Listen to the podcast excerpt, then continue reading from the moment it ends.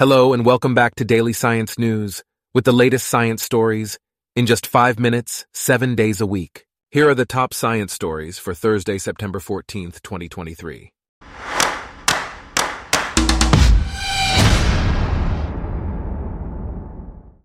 Today's episode is brought to you by Blogcast, your personalized audio feed, available on iPhone and Android.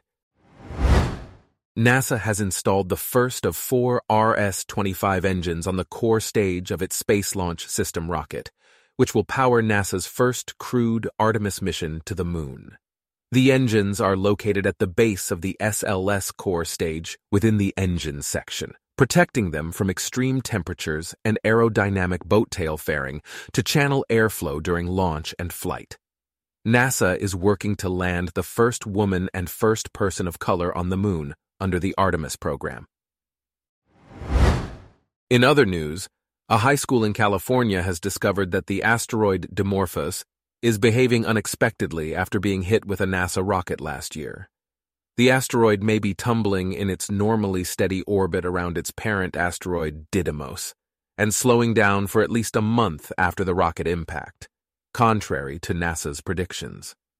The Double Asteroid Redirection Test team plans to release its own report on the unexpected findings in the coming weeks.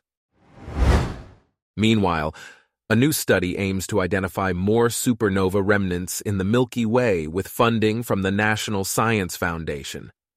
The project will involve using radio wavelength data from telescopes to identify supernova remnant candidates, combining machine learning software with old school scanning by eye to identify new supernova debris, confirm suspected supernova remnants, and remove incorrectly identified remnants from the catalog.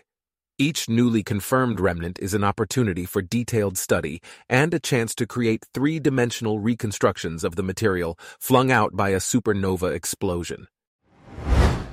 Next, the story of ancient wildfires has highlighted the need to rethink modern wildfire strategies, such as building mobile facilities and allowing for their destruction in an allowed burn. This strategy preserves fuel for when a wildfire does get going, making it potentially worse.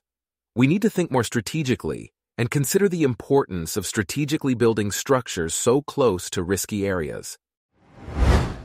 In Brazil, scientists have named three new spider species, Kirk, Spock, and McCoy, after characters from the original Star Trek series. The trio of spiders are part of the Roddenberryus genus, a taxonomic classification named for Gene Roddenberry, who created the 1960s science fiction television series. The spider's wide, fused heads and thoraxes, known as the cephalothorax, and long abdomen make them ideal candidates for names inspired by the Star Trek universe. Meanwhile, the International Energy Agency has released a projection that demand for fossil fuels is set to peak by the end of the decade, driven by growth in clean energy technology and global economic shifts. The IEA estimates that the global demand for oil, gas, and coal will begin dropping over the next few years. A report by the environmental nonprofit Oil Change International found that new fossil fuel projects could expand over the future particularly in the global north.